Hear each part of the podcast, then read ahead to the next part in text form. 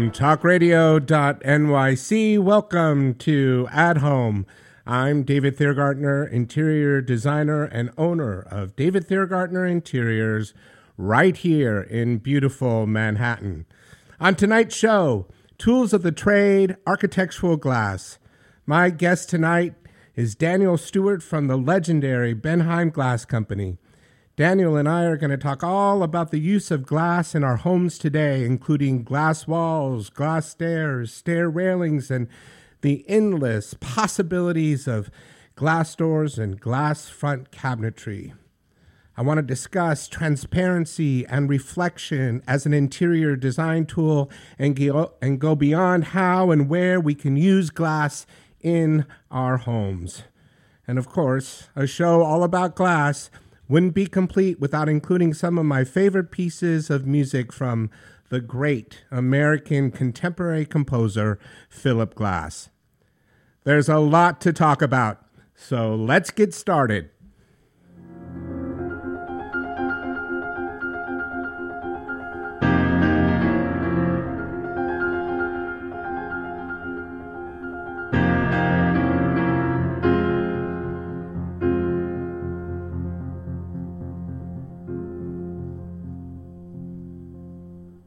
I'm not sure you can talk about architectural glass and not discuss the impact of the American architect Philip Johnson's ingenious glass house in New Canaan, Connecticut. The house, which ushered in the international style into residential American architecture, is iconic because of its innovative use of materials and its seamless integration into the landscape.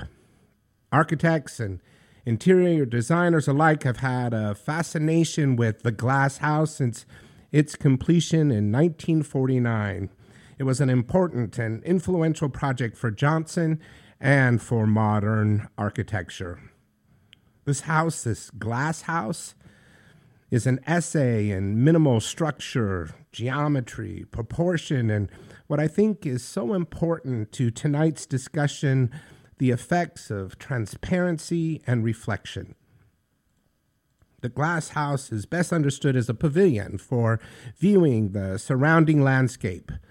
Invisible from the road, the house sits on a promontory overlooking a pond with views towards the woods beyond. Each of the four glass exterior walls are punctuated by a centrally located glass door that opens into the landscape. To quote the architect, it's the only house in the world where you can see the sunset and the moon rise at the same time, standing in the same place. To say the least, the transparency is obvious. A simple 55 foot by 33 foot modern box that transcends its own glass walls to the world beyond. The phenomenon of glass in architecture in our house today is as recent as the past century. The first glass factory in the United States was built in Jamestown, Virginia in 1608 and set up purposely to import small bottles and vials back to England. In the early 1800s, there was a great demand for window glass, which was called crown glass. Crown glass and the other state of the art method at the time called blow plate glass tried desperately to keep up with the demands for residential and commercial glass use. But that process was slow and had limits with quality and the and definitely had trouble with sizes, large sizes. It wasn't until the 1920s, just about the time that Bendheim Glass Company opened its doors, that the process for what is float glass, a process used to create flat windows, did the world begin to understand the unlimited use for glass. Small glass windows became large glass walls, and glass walls became glass ceilings and stair rails and doors. And in less than a hundred years, stone walls and plaster walls became transparent to the views beyond to the urban landscape, to the ocean, our private gardens, and the kids playing in the backyard. pivoting glass doors, glass rooms, and large facades of glass to find a new point of view and a design language for interiors. Transparency becomes a requirement for today's home. Reflection from interior glass bounces and illuminates our interiors.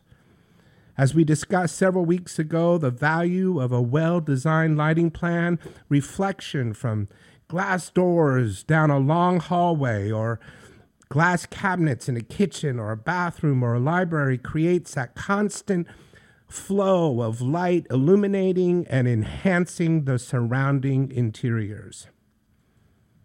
Glass will be a characteristic feature of residential architecture and interiors into the future because it's the most direct means by which we can find the essential conditions for life sun and light. The use of glass in our homes and our buildings will be responsible for restoring mankind to a harmonious relationship with nature through transparency and with each other through reflection. When we come back, my conversation with Daniel Stewart from Bendheim Glass Company. This is At Home. I'm David Thiergartner, and we'll be back in two minutes.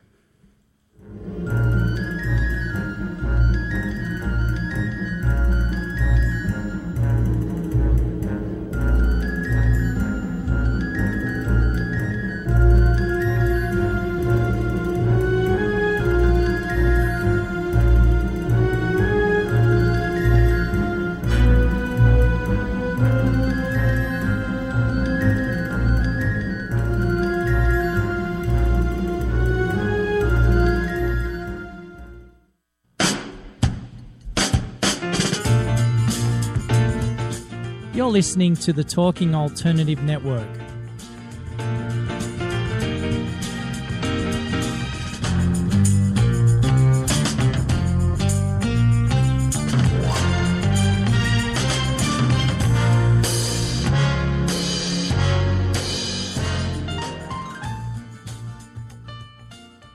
You're listening to the Talking Alternative Network. Are you stuck in a rut? Negative thoughts, feelings, and conversations got you down? Hi, I'm Noreen Sumter, the Potentiator. Tune in every Tuesday at 9 to 10 p.m. Eastern Time and listen for new ideas on my show, Beyond Potential Live Life Your Way, on talkradio.nyc. Who do you want to connect with? Are you an entrepreneur or intrapreneur looking to build your following? Welcome to our show. Follow Me Friday with Joan and Priya. Tune in every Friday at noon Eastern on talkradio.nyc. We're, We're your digital connectors. Woo woo!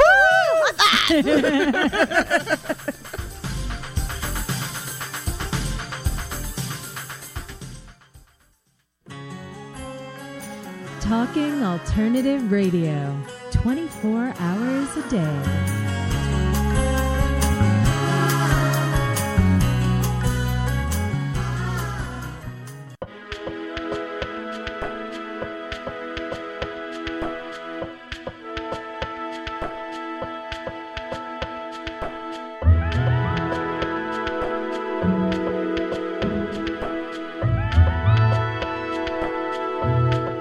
My guest tonight, Daniel Stewart from Bendheim Glass Company. Daniel, welcome to At Home. Thank you so much. Thank you for having me. I really, really appreciate it. I'm so glad that you're here with us tonight. And, you know, I ask each and every guest the same question, which is what is your meaning of beauty? And more specifically, what is beautiful in your home? Well, focusing on what's beautiful in my home is my bed. Your bed. My bed. My bed because A, I love to sleep, but also is because my bed was given to me from my mother and it is a it is a classic wrought iron curved uh, bed frame that is both feminine and masculine at the sa- at the same time. And it's so comfortable and it's so it just makes the whole room together. And I love that I'm on a show about glass and they say, What's the best thing you love about your place? It's like it's not glass. No, it's my bed. It's my bed. I love it though. That's sweet. That's wonderful. Um, hey, let's get right into it. Let's talk and deal with some explanations. Let's explain what we mean by architectural glass. So, what we mean by architectural glass is um, basically larger panels of glass. Okay, uh, in the stained glass industry, in the art glass industry, when most glass was made by by hand or mouth blown, uh, it was usually the average sheet size was about two feet by three feet, so about a five square foot piece of glass type thing. is what you would maintain. In the world of architectural glass, then we're talking about a 20 foot square foot piece of glass, a 40 foot square piece of glass, like something, you know, even nowadays, right now, people are prototyping that a piece of glass in one single sheet can go up to 60 yards Oh my God. in one single piece. I won't would mention you com- deliver that? I have no idea. um, actually, a perfect example is um, I certainly want wouldn't want to replace it. oh no, oh no, the uh, the Apple Store. I think it's on Prince Street. Yes. All right. If you ever notice, if you walk in there, and if you notice that they have a, the they have the glass stair treads and they have the glass railings. All right, the two two story uh, store. And if you notice the glass railings that go from the first to the second floor is one single piece of glass that's been laminated five times. So you have five pieces of glass that are bonded together to create a 30 foot piece of glass. Now, you've been on Prince Street before. That's a very skinny street. Right. I mean, try to deliver something like that, and I mean, it's glass. So you had to be very, very delicate on how to install something like that. And when I first walked in there, I mean, it's just, it's regular clear glass. Like most people just don't even take two, two looks at it. And they're like, oh, whatever, it's a stair rail. But you realize that's one single piece of glass that's 30 feet long. Well, and that's what we're talking about because the future is upon us, and glass is a big part of that. Mm-hmm. And just so we know, we're talking about all kinds of different types of glass. So, if we're talking about interior design, one of my favorite things, one of my favorite products of yours is laminated glass with mm-hmm. either a fabric or a metal mesh of some sort that creates a pattern and just talk about a little bit about that and the other products that you offer.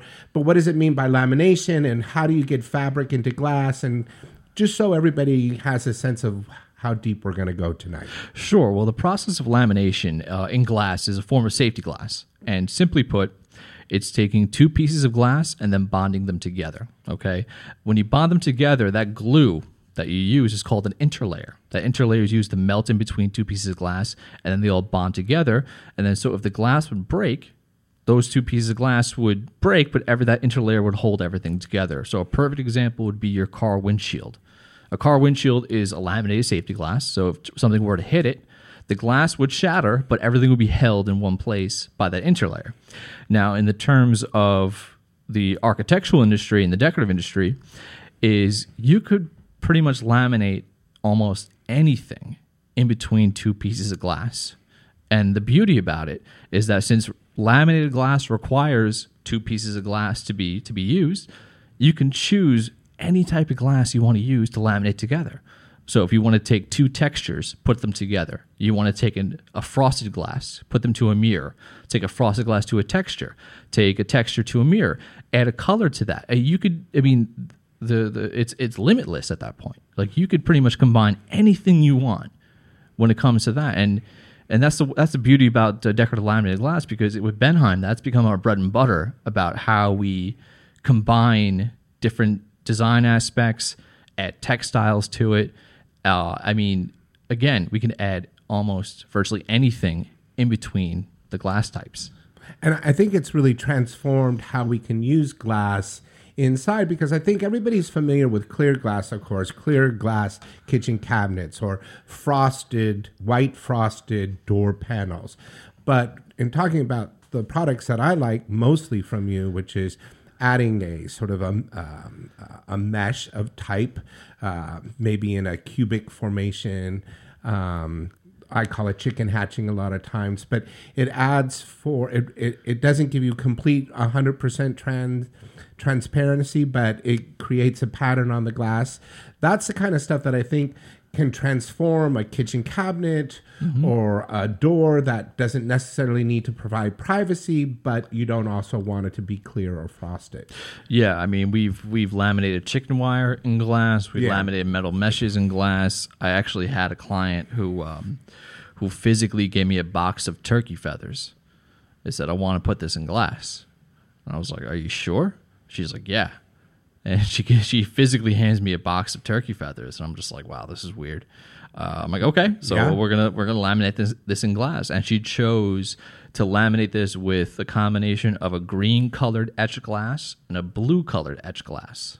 And we we sporadically put these turkey feathers, which were just like these white feathers, like really small two inch feathers, you know, in uh, on, onto the interlayer, and then we layer a piece of glass on top of that, and then we put in a lamination oven, and then it melts together. The interlayer melts. We lost you for a second, Daniel. There Nope. we go. There we go. Yep. Say that one more time. You had me at turkey feathers. Turkey feathers, exactly. we had you at turkey feathers. So, um, so yes, the, uh, I had a client who said, you know, we'll give you turkey feathers to laminate in glass, and she chose these two types of glasses, green etch and a blue etch glass, and then we we layered these feathers onto the interlayer, and then we placed the glass on top, and then we put it in the lamination oven, and then it melted, and then she got this bl- lovely green and blue colored frosted glass with little turkey feathers in it, and she used it for her, her cabinetry, and it's one of those eccentric ideas that you Specialty product. very specialty, Yes, yes. very very special with something like that. And so, because you brought up a couple different things, color, right? Mm-hmm. There's an endless possibility with the amount of colors that you provide. And then if you laminate, um, let's say, a color onto a texture, you get a whole nother series of possibilities to it, or color onto um, the, the fabric. Uh, pieces that I like so much, you get then a whole nother use out of it. And it goes on and on and on. So it, it seems virtually endless. You do, you do. The, but the, the the one aspect when it comes to color and glass is that a lot of people think that in the stained glass industry, you know, you have you know 500 different colors to choose from, which is true in the stained glass industry because they're all made by hand. In the architectural division, it's very different, is because um, the way architectural glass is made, uh, it's actually was made by Sir Alastair Pilkington from Pilkington Glass Company today in 1959, and he developed what's called float glass. Okay. Now, float glass accounts for like 99% of every single glass type of Every aspect. skyscraper, skyscraper, every automobile, everything that you see. If you have, if there's a if there's a glass storefront type thing, no, it's float glass. Mm-hmm. Now, float glass was a process that, about taking molten glass and pouring it into molten tin. Okay, and what happens is much like how oil and water don't mix. The, the the tin and the glass don't mix as well. The tin the, the glass literally floats on top of the tin. It does not mix at all. It's completely viscous. deriving the name. Float glass. Correct. Good. And so what happens is uh, Alastair Pilkington basically developed this industrial way to create a, stream, a stream, a- a river of flat, perfectly flat, pristine glass on an industrial scale that no one has ever been able to produce any better. Like this is this is the way. This is the way to create float glass right now to create for anything with flat glass. Now, in terms of color, when it comes to that, you're dealing with roughly you know, 30,000 square feet of glass per day in this production, okay? And in order to give glass a certain color, you have to use certain metal oxides. Um, like, for example, in stained glass, um, if you use gold, gold is a metal oxide, that turns the glass pink. If you use silver, because of the heat, it's because of the, the way the, the, the transference. the way the, the, the metal is, the way the metal actually reacts with the glass itself, Okay. it turns it pink. Uh, silver turns uh, the glass orange. Selenium turns the glass red. Cobalt turns it blue, and so on and so forth. So you have all these different metal oxides with it. So on an industrial scale with float glass, you know, you're dealing with a lot of material, and there's a lot of money to be put in to make a colored glass. So they narrowed it down right now to four colors in the architectural glass industry. You have gray and bronze, which are your two most popular tints, and then there's blue, and then there's green, and that's it. There used to be an amber. Uh, I believe there was also a magenta or purple color that kind of went out, and then uh, there's also clear and also a low iron glass, which takes that greenish tinge out the glass out the out the glass itself. So tho- those are the only colors that you're dealing with when it comes to architectural. So when we're adding color to glass, like if somebody wants, you know, a magenta colored shower glass door or a lime green, you know, mirror, we're not getting that color from the glass. You know, we're actually introducing it to the interlayer in between the two glass types because A, we can change the color. We could tweak it to exactly what the what the client wants. Um, we have more more leverage. We have more leeway with that. You know, That's fascinating. So if I wanted lime green kitchen cabinet Mm-hmm. fronts, then that's the process of which. That's the process with that because nine out of ten times you're not going to find a glass type that is that nice lime green color where the glass itself is the color itself with that. I think we showed on Instagram some really beautiful orange tangerine colored glass cabinet fronts that would follow that same process. So that's cool. Listen, because Bendheim has such a New York history, certainly all of us in the trade has, you know, depended on Bendheim, you know, forever. Just give us a little uh, overview of the history and the legacy of Bendheim glass and the architectural and interior design trades. Bendheim has been around since 1927. Um, Bendheim started out as this like mom and pop's um, uh, stained glass distributor shop out in uh, on Horatio Street, where uh, you had uh, actually we had stained glass that were cut and uh, distributed amongst the community from enthusiasts to hobbyists to anyone who really wanted stained glass, and we grew into a company that we are today. Now, f- for example. Um, we our glass our, our stained glass was actually used in the statue of liberty torch originally before you know they turned into this golden gill type thing Right. If so anybody can remember, it was a stained glass flame it was a stained glass that flame leaked. But yeah, that's a lovely legacy, isn't it? yeah so if you go actually to the statue of liberty museum you'll see uh, you'll see that actual torch that's still preserved and it has the same glass and that was bendheim glass you know that was used in the actual torch so like yeah we do hold a bunch of history uh, in this city and not only the city in this nation our glass was also used in the white house during the restoration in the 1980s uh, they used our restoration glass which is um, it's a mouth blown glass that's used to give the same look as a restoration older style. You have little bits of distortions little bubbles here and there type thing. Some waves, some veins. you have some waves and whatnot. Yeah yeah which um i mean originally was it was hard to One of uh, my favorite things, by the way. it was one. It's one of my favorites too. It's in my own home, and uh, it was. It's, it was hard. It was hard to sell, uh, which uh, I believe my boss tried to sell in the '80s because, you know, regular flat glass. I mean, it's cheap. It's very inexpensive, and they came with this with the mouth mouth blown restoration style glass, and they would talk about the, the the price for this glass, and they would scoff at it like this is just regular glass. And my bosses, who were much more smarter than I am, you know, we're able to market it as this pres- prestigious restoration style glass, which is the only style of glass you can get in the United States without your your your backyard mouth mouth blowing glass neighbor. Without know, doing if, it yourself. if you have one, you know. It's in my kitchen cabinet, so I know it very Great. well.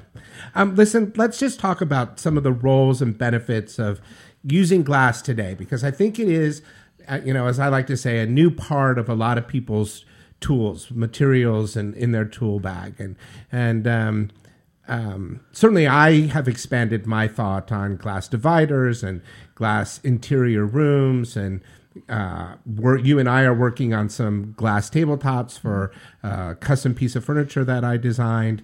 Um, so it's it's really become just a, a material that is needed and is important in the interiors. What how, how are you seeing it? What what are the clients coming in and asking you? What are the designers and the architects looking for specifically inside the home? Oh my god! I mean, for pretty much endless. pretty much anything. Uh, if you want to use it for again for a tabletop, for a backsplash, uh, for your cabinets, for your door dividers, for a window partition, for floors. Believe it or not, which I I try to talk clients out of out of doing. Um, But that's the Apple Store effect. not so the Apple Store. They would take a back painted or color coded glass Mm. and they try to use it as a floor tile, which clients have used before. Mm. Um, but again, you're dealing with glass on the floor. Um, it's again, it's been done before, but uh, to each own risk. Um, And the sidewalks, just this is a little side note for me from Soho and Tribeca, but the sidewalks of Soho and Tribeca used to have what we called glass sidewalks, which were medallions of glass inside of a metal frame, and so you could see down into the subterraneans from that. There's still some those little rondell, the little uh, rondell rondell, things. type Yep. things. Yeah, you, you Yep. still see those. You Yeah. still see those. Yeah, they don't they don't make those anymore. That's not the kind of glass floor that we're talking about now. No, no, no. There's there are two types of glass floor. There's one where it's actually they actually uh, use it as a tile format where they'll just take glass and lay it on a substrate to actually act as a floor. And then there's other aspects of flooring where uh, it's structural. Well, which much is like the Apple Store, where you see like that, where you see that it's triple laminated and it's heat strengthened, and you have to get an engineer involved to to to really give the makeup with that. I mean, thankfully, I've been in the industry for so long that the makeup has not changed, and it's usually always the same. It's either triple, quadruple laminated. First layer is heat strengthened, um, and the way they they construct it is, I mean, it's just beautiful, beautiful. But yeah, it's um, it's the the possibilities are endless when it comes to glass in interior home. I mean, um, most most of the time, my clients come with me. It's mostly for a backsplash. Um, they'll come. They want that nice seamless look behind the stove and whatnot. Um, sometimes they'll usually for doors, and occasionally, you know, they a lot of times clients when they come to use glass, they always say the same two things to me, and they always say that, you know, I I want some light to come through the through through the glass, but I want some privacy as well, and it that it limits your choice in what you can use for glass. With that, glass is usually That's meant why I like the mesh a little bit. It kind of gives you both. the mesh does give you a little privacy, a little bit of distortion to it, but the good uh, good two rules if you want privacy and you want light is a texture. Texture or rolled pattern glass will definitely distort it. The other one is going to be uh, an etching or frosting with it on the back. and it's going to be it's going to it's it's going to distort s- some of the image uh, images behind the glass with that. Um, I mean, a lot of times where they say that I want to block 100% light, you know, in the glass itself, and I'm just like, why why are you using glass? Like that's not Yeah, the that nature. It's like sense. yeah, you want- use some wood, use some mahogany, use some marble, use some something like that. Glass, no, glass is its, own beautiful creature, you know. I think one of the things that has happened recently, and, and maybe in my career in the last 20 years, is that one of the things that glass has, why glass has become so important is back to uh, what you were talking about earlier about safety glass. We talked about this before safety glass or tempered glass. This idea that the kids aren't going to go through, you know, when I was a kid, you know, everybody was worried about a kid flying through the sliding glass doors going out to the patio Yeah, and stuff. yeah. Well, th- we're not in that situation anymore with glass, and especially with interior glass. Now that And that's important if you if you're thinking about using glass inside.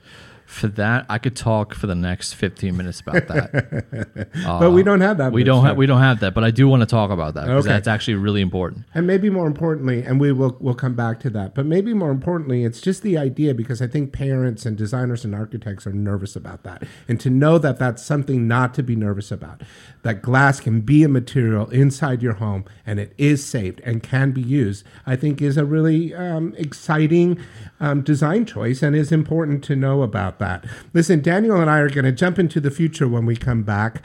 Um, and you are listening to At Home on talkradio.nyc.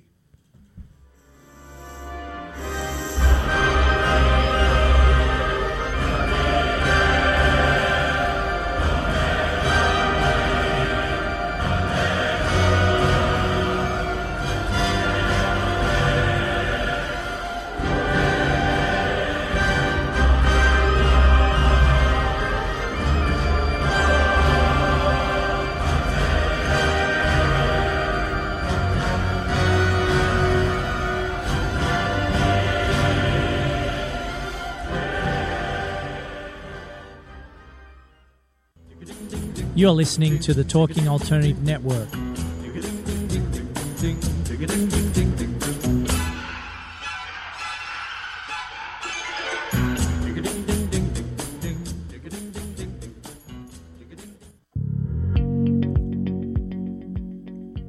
Do you love or are you intrigued about New York City and its neighborhoods?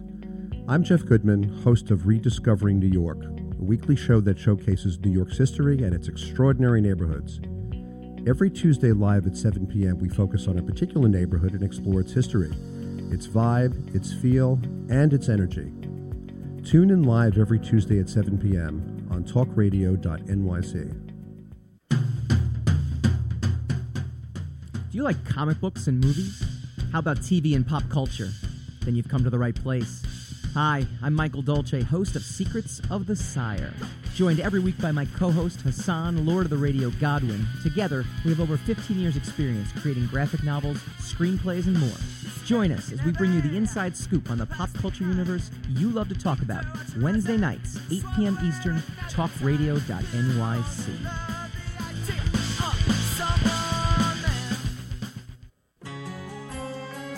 Talking Alternative Radio, 24 hours a day.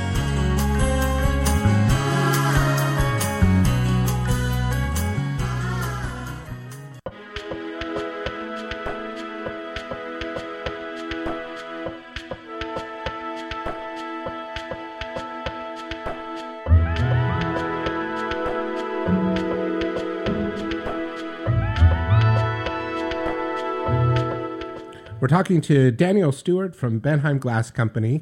Take a look at uh, Bendheim's tremendously easy to navigate, very informative website, which is simply bendheim.com. And they're on Instagram at Bendheim Glass, at Bendheim Glass.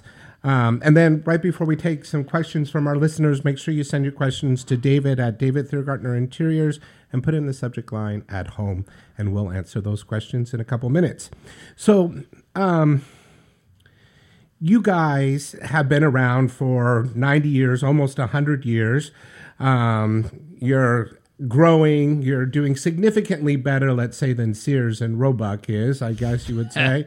and, um, but Bendheim is preparing to open a, a huge new facility in New Jersey. And what are those capabilities and what will be different about that sort of large um, capacity warehouse factory for you, fabrication? Well, we've um, we've recently we were just moving from uh, an eight.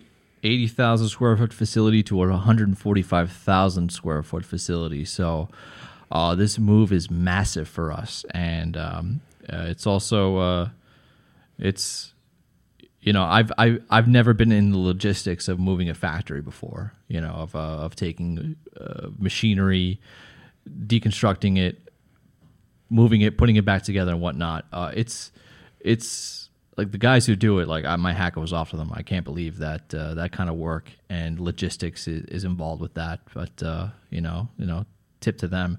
Um, I know that when we talked about my, what I would say, six sided faceted tables that I was making, you were saying, oh, in just a couple more months, we would be able to do that so much easier in New Jersey.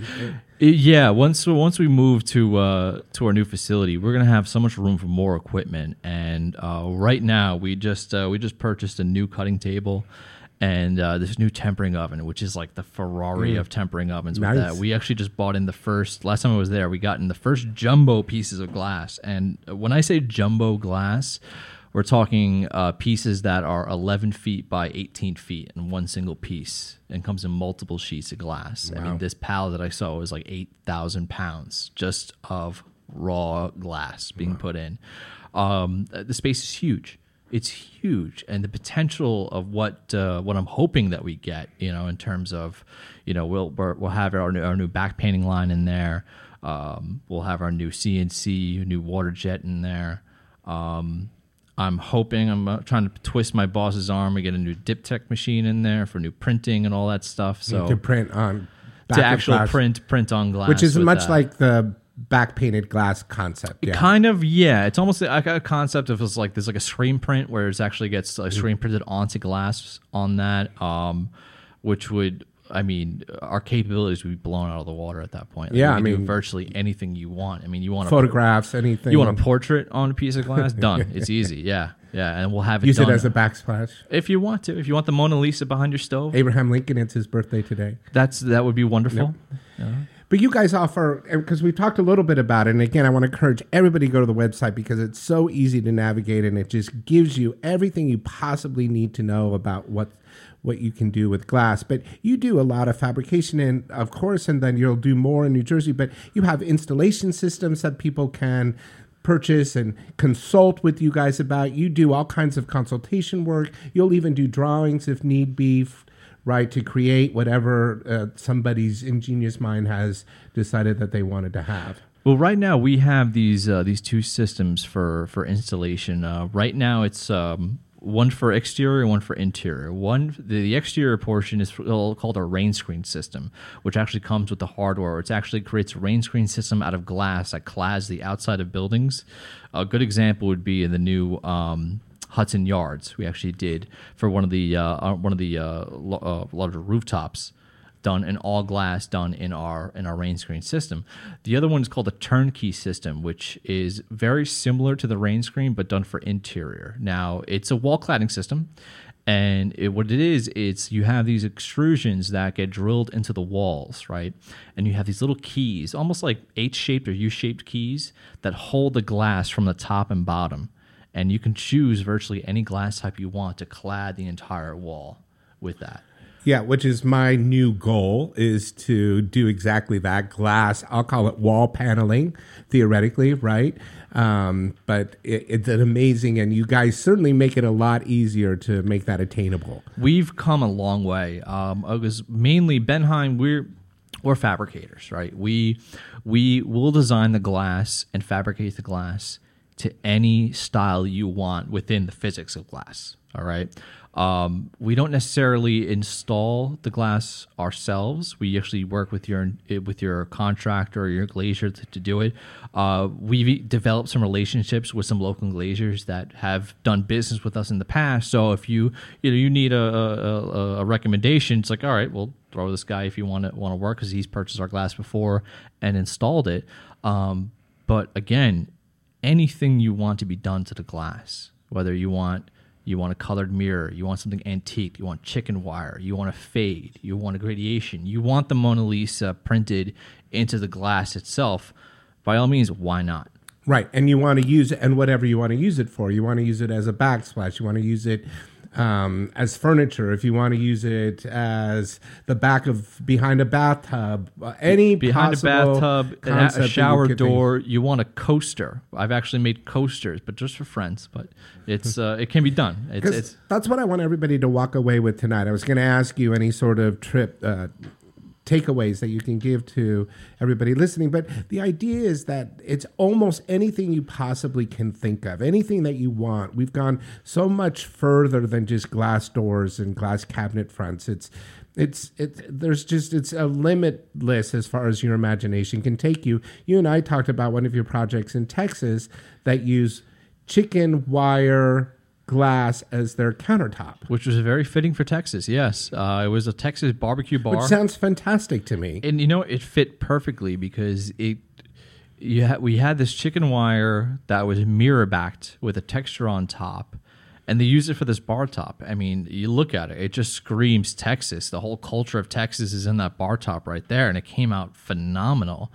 Um, and that's only one of the many aspects with it. And in fact, with chicken wire glass in, in New York City, in this city, was um, heavily specified by the local school system. You know, like you have the old public style, school system. all public schools. You have the old school chicken wire in the old public schools, and I feel that that style has kind of rubbed off on the kids because as, as with with chicken wire glass, I've learned that it's twofold. It's either that people look at it and they have this nostalgic feeling that they love it and like this, like I want to use it in my home to like get that away from me. That just reminds me of school. The kid, like I'm done. I'm done that. my gosh. Okay, that's so funny.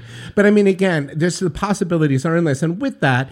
Um, because you and I've had these wonderful conversations. You were you were recently telling me about um, an artist who pulverizes glass and and makes what I guess I was going to say architectural wall panels are certainly pieces of art. Yeah, yeah, it's a process. Um, it's a process called slumping glass, and now slumping, slumping glass, yeah, or just commonly melting glass together. What they do is, is uh, and they could do this for countertops, use for wall applications, and the process is ingenious yet simple at the same time they'll take sheets of architectural float glass, which is regular clear pieces of glass that are cut.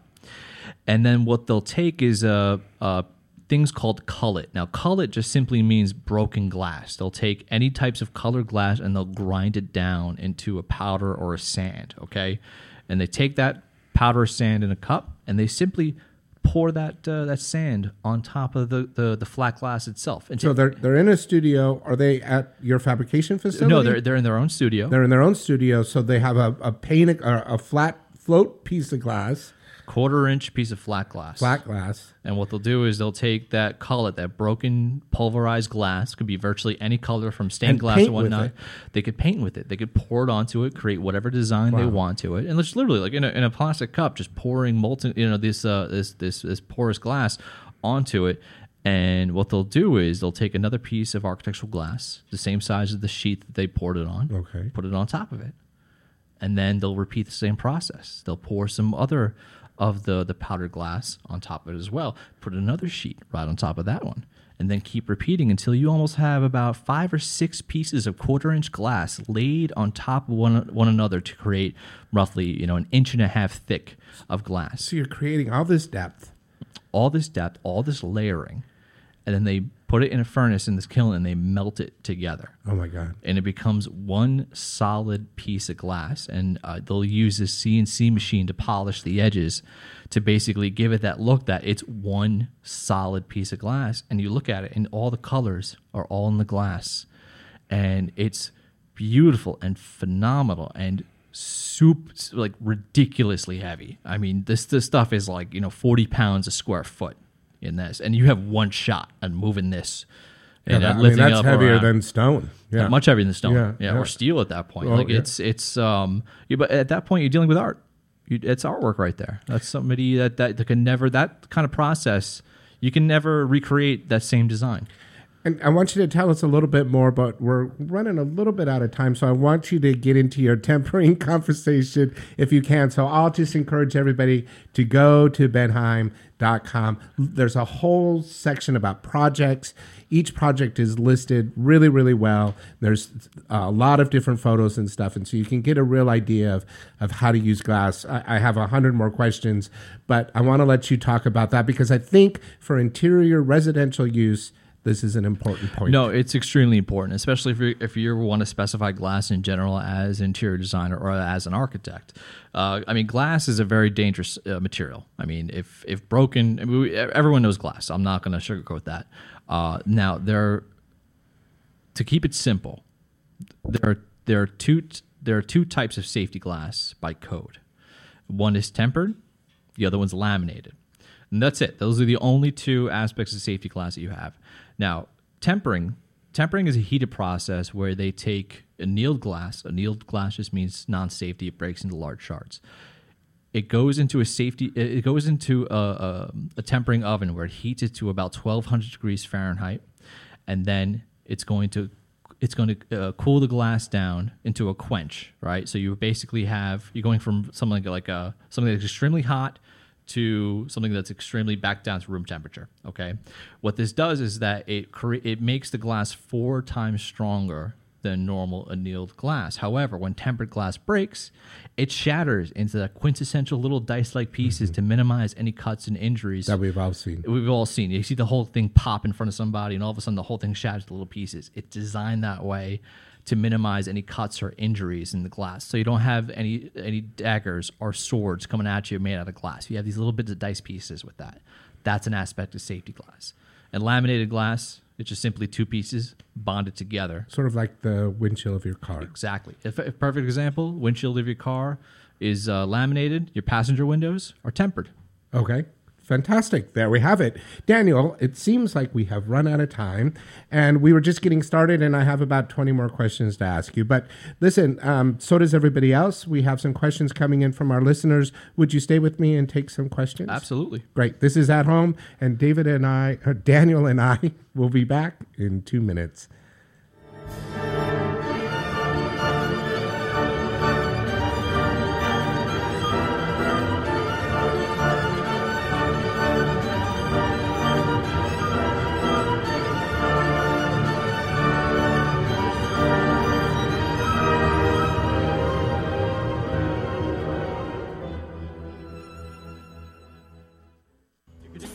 You are listening to the Talking Alternative Network.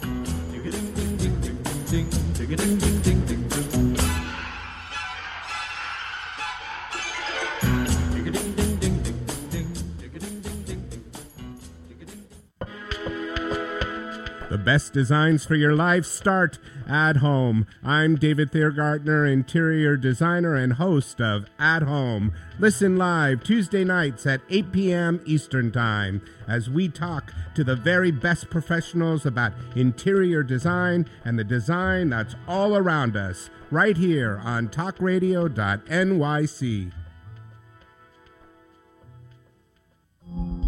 Are you a conscious co creator? Are you on a quest to raise your vibration and your consciousness? I'm Sam Leibowitz, your conscious consultant, and on my show, The Conscious Consultant Hour Awakening Humanity, we will touch upon all these topics and more. Listen live at our new time on Thursdays at 12 noon Eastern Time. That's The Conscious Consultant Hour Awakening Humanity, Thursdays 12 noon on talkradio.nyc.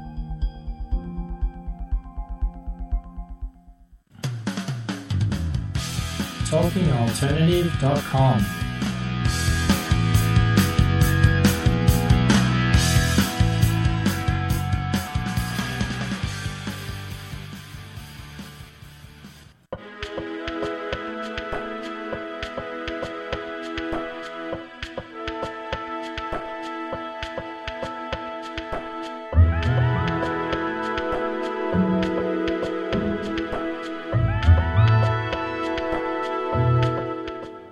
Daniel, let's take um, some questions we have coming in here. Um, here's the first one from Francis J.K. Thank you for the show. Really enjoyed it and appreciate the conversation. We are preparing to build our new home, and I'm worried about the amount of glass or the amount of oversized windows that we have designed facing west. Is this a concern, and how should I deal with so much sunlight? Well, in concern for the oversized piece of glass, no, you shouldn't be concerned with that. Uh, what your window provider should be using is some sort of a low E coated glass on that. Now, what a low key, low E coated uh, glass is is basically it gives this this uh, pretty much like a UV stable coating on there. So if you stand in front of your uh, your window, you're not going to get a sunburn if the uh, the sun is hitting you. It also control temperature. Uh, uh, it's control temperature as well in, a, in an IGU. Uh, in terms of how much light that is coming through the large window, no, have that option. I mean, hell, the curtains exist, so you want to have that option where if like, hey, you want to have a large window with that uh, to let in all that light to it. No, do it. Have that option. You know, if it gets too strong, buy some curtains and throw it in there. But you know, listen, you have the best of both worlds at that point. You know, that's the beauty part of glass is that you know you let in the whole nature of light and outside into your home without the detrimental effects that nature and light has to offer with that. So you get the best of both worlds. I say do it, Francis. I was going to say because I mean that was so much a part of the whole show in the opening about the transparency of you know being able to see into our world, into nature around us. It sounds like a pivotal part of the design that the architect and you're creating. Um, and just so everybody understands, we're not necessarily talking about glazing on the outside. In other words, if you're in the backyard by the pool, you're not looking at bronze glazed mm-hmm. windows on the other side. That's not what you were discussing uh, about tinting the glass.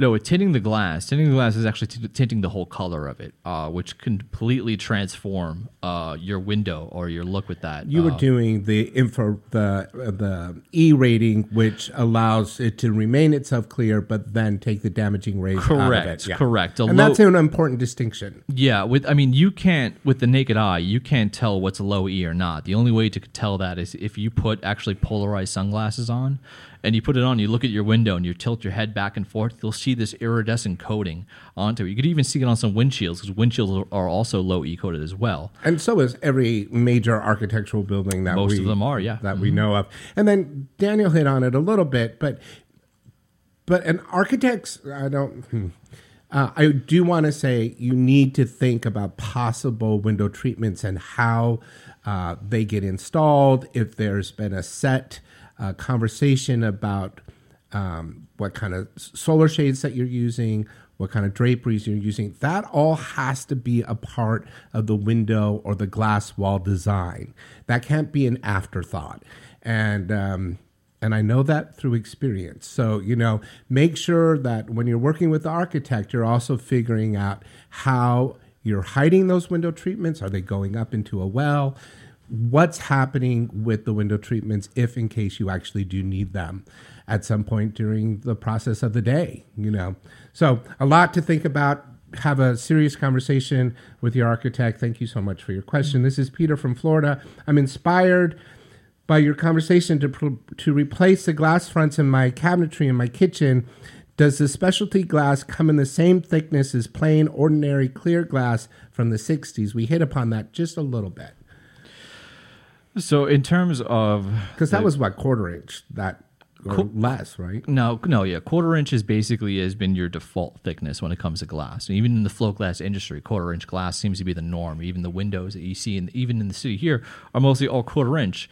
Your cabinets have a little bit of a leeway with that. Um, most of the cabinets like to use a thinner piece of glass, usually going from the thinnest to about one eighth of an inch to the heaviest to about a quarter to three eighths of an inch. Very rarely they'll do three eighths of an inch thick because I mean that's that's very that's a heavy cabinet at that. Uh, the old school glass with the wire glass into it, those were about a seven millimeter. So if you go into Imperials, you're about um, about a five sixteenths thickness with that, which they call a heavy quarter inch in the industry.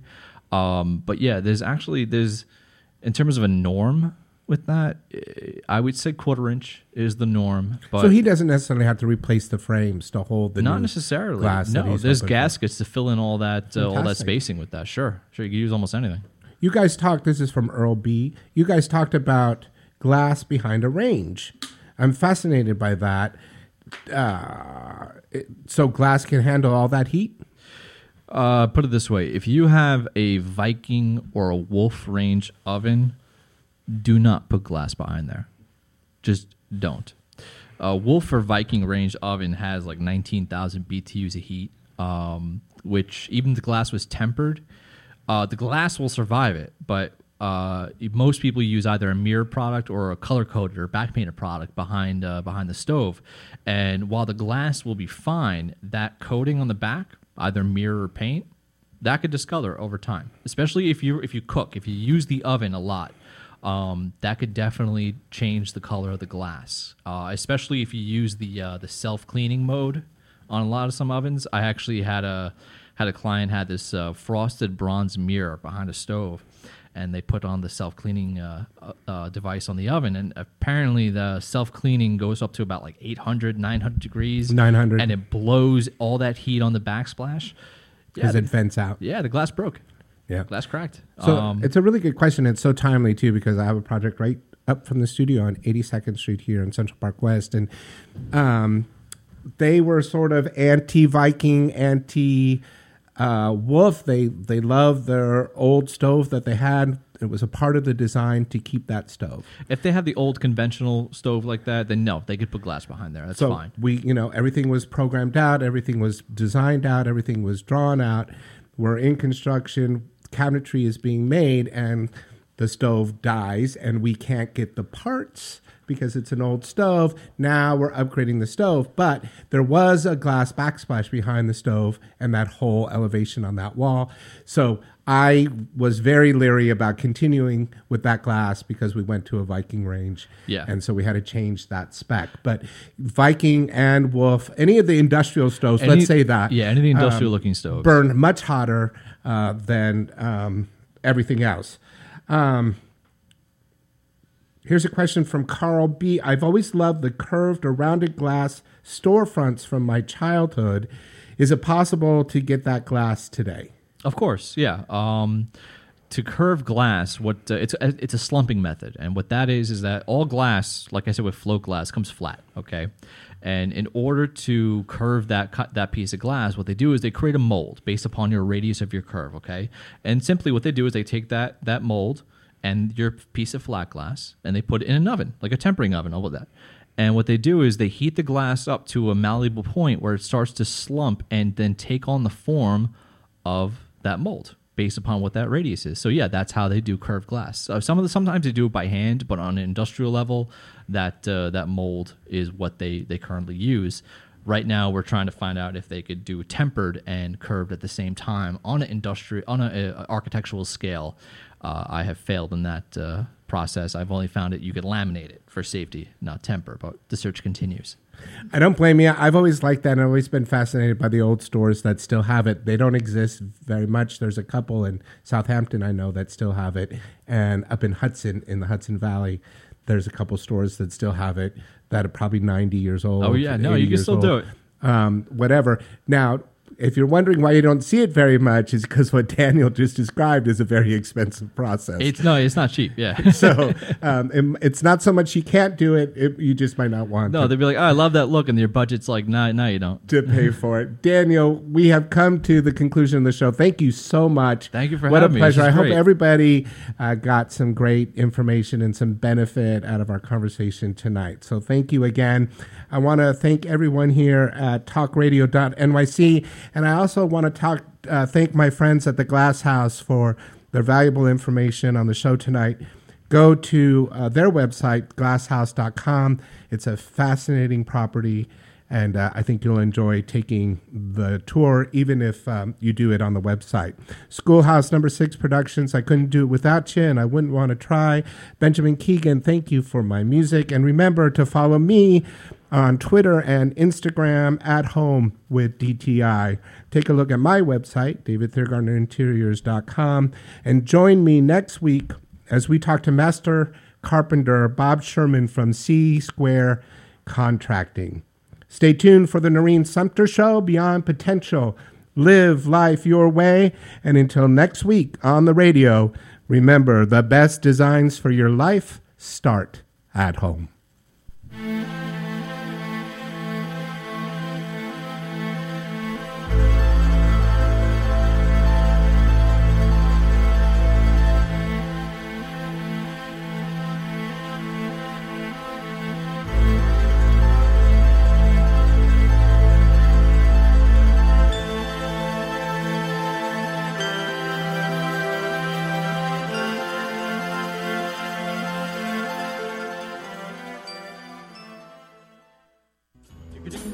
You're listening to the Talking Alternative Network.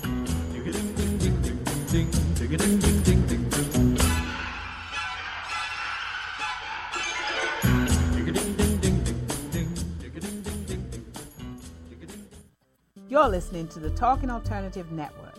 Are you stuck in a rut? Negative thoughts, feelings, and conversations got you down? Hi, I'm Noreen Sumter, the Potentiator. Tune in every Tuesday at 9 to 10 p.m. Eastern Time and listen for new ideas on my show, Beyond Potential Live Life Your Way, on talkradio.nyc. Hey, all you crazy listeners. Looking to boost your business? Why not advertise on Talking Alternative with very reasonable rates? Interested? Simply email at info at talkingalternative.com. Do you like comic books and movies? How about TV and pop culture? Then you've come to the right place. Hi, I'm Michael Dolce, host of Secrets of the Sire. Joined every week by my co host Hassan, Lord of the Radio Godwin. Together, we have over 15 years' experience creating graphic novels, screenplays, and more. Join us as we bring you the inside scoop on the pop culture universe you love to talk about. Wednesday nights, 8 p.m. Eastern, talkradio.nyc.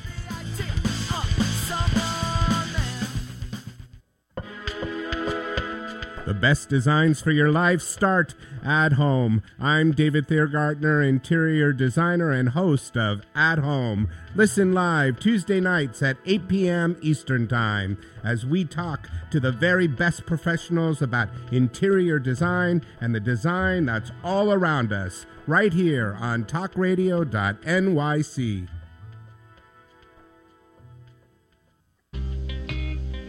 You're listening to the Talking Alternative Network at www.talkingalternative.com. Now, broadcasting 24 hours a day. Talking Alternative.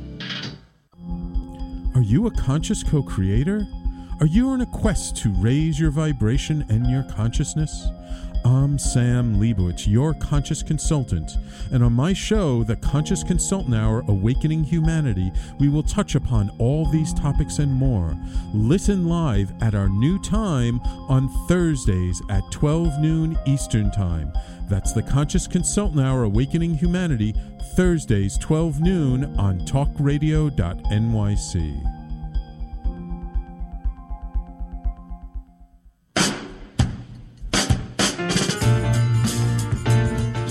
You're listening to the Talking Alternative Network.